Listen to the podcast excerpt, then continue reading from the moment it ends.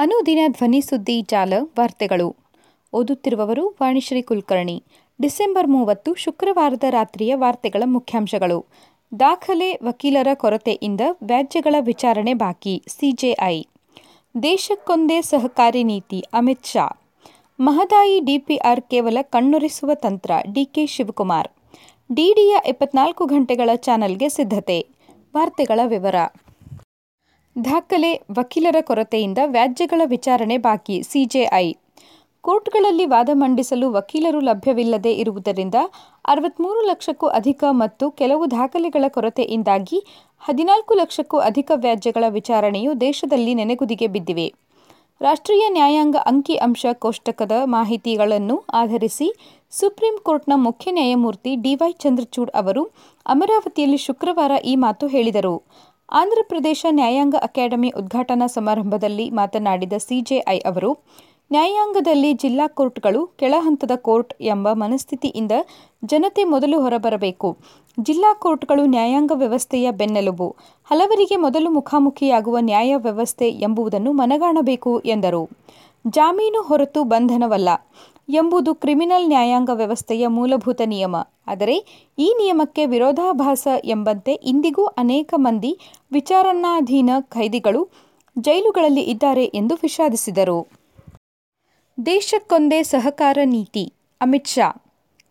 ದೇಶದ ಉದ್ದಗಲದಲ್ಲಿ ಸಹಕಾರ ಕ್ಷೇತ್ರದ ಏಕರೂಪದ ಪ್ರಗತಿಗೆ ಉತ್ತೇಜನ ನೀಡುವ ಉದ್ದೇಶದಿಂದ ಇಡೀ ದೇಶಕ್ಕೆ ಅನ್ವಯವಾಗುವಂತೆ ಒಂದೇ ಸಹಕಾರಿ ನೀತಿ ಜಾರಿಗೊಳಿಸಲಾಗುವುದು ಎಂದು ಕೇಂದ್ರ ಗೃಹ ಹಾಗೂ ಸಹಕಾರ ಸಚಿವ ಅಮಿತ್ ಶಾ ಹೇಳಿದರು. ರಾಜ್ಯದ ಸಹಕಾರ ಇಲಾಖೆ ವತಿಯಿಂದ ಬೆಂಗಳೂರಿನ ಅರಮನೆ ಮೈದಾನದಲ್ಲಿ ಶುಕ್ರವಾರ ಆಯೋಜಿಸಿದ್ದ ಸಹಕಾರ ಫಲಾನುಭವಿಗಳ ಸಮ್ಮೇಳನ ಉದ್ಘಾಟಿಸಿ ಮಾತನಾಡಿದ ಅವರು, ದೇಶದಲ್ಲಿ ಸಹಕಾರ ಕ್ಷೇತ್ರದ ಚಟುವಟಿಕೆಗಳು ಒಂದೇ ಸ್ವರೂಪದಲ್ಲಿ ಇಲ್ಲ. ಸಹಕಾರಿ ನೀತಿ ಜಾರಿಗೊಳಿಸುವ ಮೂಲಕ ಎಲ್ಲ ಸಹಕಾರ ಸಂಸ್ಥೆಗಳಲ್ಲೂ ಏಕರೂಪತೆ ತರಲಾಗುವುದು. ನೀತಿ ರೂಪಿಸುವುದಕ್ಕಾಗಿ ಕೇಂದ್ರದ ಮಾಜಿ ರೈಲ್ವೆ ಸಚಿವ ಸುರೇಶ್ ಪ್ರಭು ಅಧ್ಯಕ್ಷತೆಯಲ್ಲಿ ಸಮಿತಿಯೊಂದನ್ನು ನೇಮಿಸಲಾಗಿದೆ ಎಂದರು. ಒಂದೊಂದು ಚಟುವಟಿಕೆಗೂ ಪ್ರತ್ಯೇಕವಾದ ಸಹಕಾರ ಸಂಸ್ಥೆಗಳಿವೆ. ಕೃಷಿ ಉತ್ಪನ್ನಗಳ ಖರೀದಿ, ಮಾರಾಟ, ರಸಗೊಬ್ಬರ ಪೂರೈಕೆ, ಸಕ್ಕರೆ ಕಾರ್ಖಾನೆಗಳನ್ನು ನಡೆಸುವುದು ಸೇರಿದಂತೆ ಹಲವು ಬಗೆಯ ಸಹಕಾರಿ ಸಂಸ್ಥೆಗಳು ಅಸ್ತಿತ್ವದಲ್ಲಿವೆ. ಒಂದೇ ಸಹಕಾರಿ ಸಂಸ್ಥೆಯು ಬಹು ವಿಧದ ಚಟುವಟಿಕೆಗಳನ್ನು ನಡೆಸುವ ವ್ಯವಸ್ಥೆ ಜಾರಿಗೆ ಬರಬೇಕು.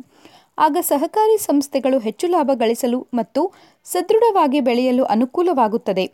ಹೊಸ ಸಹಕಾರಿ ನೀತಿಯು ಅದಕ್ಕೆ ಪೂರಕವಾಗಿರಲಿದೆ ಎಂದು ತಿಳಿಸಿದರು. ಮಹದಾಯಿ ಡಿಪಿಆರ್ ಕೇವಲ ಕಣ್ಣೊರೆಸುವ ತಂತ್ರ, ಡಿಕೆ ಶಿವಕುಮಾರ್. ಮಹದಾಯಿ ಯೋಜನೆಯ ಡಿಪಿಆರ್ಗೆ ಕೇಂದ್ರ ಸರ್ಕಾರ ಒಪ್ಪಿಗೆ ನೀಡಿದೆ ಎನ್ನುವ ಘೋಷಣೆ ಕೇವಲ ಕಣ್ಣೊರೆಸುವ ತಂತ್ರವಾಗಿದ್ದು, ಬಿಜೆಪಿ ನಾಯಕರು ಎಲ್ಲರನ್ನೂ ತಪ್ಪುದಾರಿಗೆ ಎಳೆಯುವ ಪ್ರಯತ್ನ ಮಾಡುತ್ತಿದ್ದಾರೆ ಎಂದು ಕೆಪಿಸಿಸಿ ರಾಜ್ಯಾಧ್ಯಕ್ಷ ಡಿಕೆ ಶಿವಕುಮಾರ್ ಆರೋಪಿಸಿದರು. ಹುಬ್ಬಳ್ಳಿಯಲ್ಲಿ ಶುಕ್ರವಾರ ವಿಮಾನ ನಿಲ್ದಾಣದಲ್ಲಿ ಮಾಧ್ಯಮದವರೊಂದಿಗೆ ಮಾತನಾಡಿದ ಅವರು, ಡಿಪಿಆರ್ ಅನುಮತಿ ಪ್ರತಿಯಲ್ಲಿ ದಿನಾಂಕ ನಮೂದಿಸಿಲ್ಲ. ಇನ್ನೂ ಹಲವಾರು ಅನುಮತಿಗಳು ಬೇಕಾಗಿವೆ. ಯೋಜನೆ ಅನುಷ್ಠಾನಕ್ಕೆ ಸುಪ್ರೀಂ ಕೋರ್ಟ್ ನೀಡಲಿರುವ ನಿರ್ಧಾರ ಅಂತಿಮವಾಗಿದೆ. ಬಿಜೆಪಿ ನಾಯಕರು ಸುಳ್ಳು ಹೇಳುತ್ತಾ ಜನರಿಗೆ ಚಾಕ್ಲೇಟ್ ನೀಡುತ್ತಿದ್ದಾರೆ. ಕೇಂದ್ರ ಸಚಿವ ಪ್ರಹ್ಲಾದ್ ಜೋಶಿ ಜವಾಬ್ದಾರಿ ಸ್ಥಾನದಲ್ಲಿದ್ದು ಸುಳ್ಳು ಹೇಳುತ್ತಿದ್ದಾರೆ. ಬಿಎಸ್ ಯಡಿಯೂರಪ್ಪ ಸಹ ಈ ಮೊದಲು ಹೀಗೆ ಸುಳ್ಳು ಹೇಳಿದ್ದರು. ಎಷ್ಟು ಸುಳ್ಳು ಹೇಳುತ್ತೀರಿ? ಜನರೇನು ದಡ್ಡರಾ? ಎಂದು ಪ್ರಶ್ನಿಸಿದರು. ಕರ್ನಾಟಕ, ಗೋವಾ, ಮಹಾರಾಷ್ಟ್ರ ಮತ್ತು ಕೇಂದ್ರದಲ್ಲಿ ಬಿಜೆಪಿ ಅಧಿಕಾರದಲ್ಲಿ ಇರುವುದರಿಂದ ಸುಪ್ರೀಂ ಕೋರ್ಟ್ ಮುಂದಿರುವ ಮಹದಾಯಿ ಸಂಬಂಧಿತ ಪ್ರಕರಣಗಳನ್ನು ವಾಪಸ್ ಪಡೆಯುವ ಧೈರ್ಯ ತೋರಲಿ ಎಂದು ಸವಾಲು ಹಾಕಿದರು. ಜನವರಿ ಎರಡರಂದು ಹುಬ್ಬಳ್ಳಿಯಲ್ಲಿ ಕಾಂಗ್ರೆಸ್ ಹಮ್ಮಿಕೊಂಡಿರುವ ಮಹದಾಯಿ ಜನಾಂದೋಲನ ಸಮಾವೇಶಕ್ಕೆ ಅಪಾರ ಜನಬೆಂಬಲ ಸಿಗುತ್ತಿರುವ ಹಿನ್ನೆಲೆಯಲ್ಲಿ ಸಚಿವ ಜೋಶಿ ಅವಸರದಲ್ಲಿ ಟ್ವೀಟ್ ಮಾಡಿದ್ದಾರೆ. ಸಮಾವೇಶ ಯಾವುದೇ ಕಾರಣಕ್ಕೂ ನಿಲ್ಲುವುದಿಲ್ಲ. ನಮ್ಮ ಹೋರಾಟ ಮುಂದುವರಿಯಲಿದೆ ಎಂದರು. ಡಿಡಿಯ ಇಪ್ಪತ್ನಾಲ್ಕು ಗಂಟೆಗಳ ಚಾನಲ್ಗೆ ಸಿದ್ಧತೆ.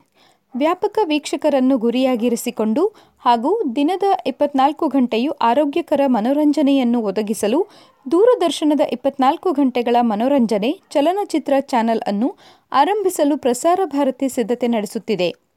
ಡಿಡಿಯ ಇಪ್ಪತ್ನಾಲ್ಕು ಗಂಟೆಗಳ ಚಾನೆಲ್ ಅನ್ನು ತರುವ ಹಿನ್ನೆಲೆಯಲ್ಲಿ ಸರ್ಕಾರ ಕಾರ್ಯನಿರ್ವಹಿಸುತ್ತಿದೆ ಎಂದು ಕೇಂದ್ರ ಮಾಹಿತಿ ಹಾಗೂ ಪ್ರಸಾರ ಸಚಿವಾಲಯದ ಸಚಿವ ಅನುರಾಗ್ ಸಿಂಗ್ ಠಾಕೂರ್ ಅವರು ತಿಳಿಸಿದ್ದಾರೆ. ಡಿಡಿಯು ಇಪ್ಪತ್ನಾಲ್ಕು ಗಂಟೆಗಳ ಮನೋರಂಜನೆ ಚಾನೆಲ್ ಅನ್ನು ಹೊಂದಿತ್ತು. ಅದನ್ನು ಮುಚ್ಚಲಾಯಿತು. ನಾವು ಅದನ್ನು ಪುನರಾರಂಭಿಸಲು ಬಯಸಿದ್ದೇವೆ ಎಂದು ಠಾಕೂರ್ ಹೇಳಿದ್ದಾರೆ. ಸುದ್ದಿ ಸಂಪಾದಕರು ಗಣೇಶ್ ಇನಾಮ್ದಾರ್.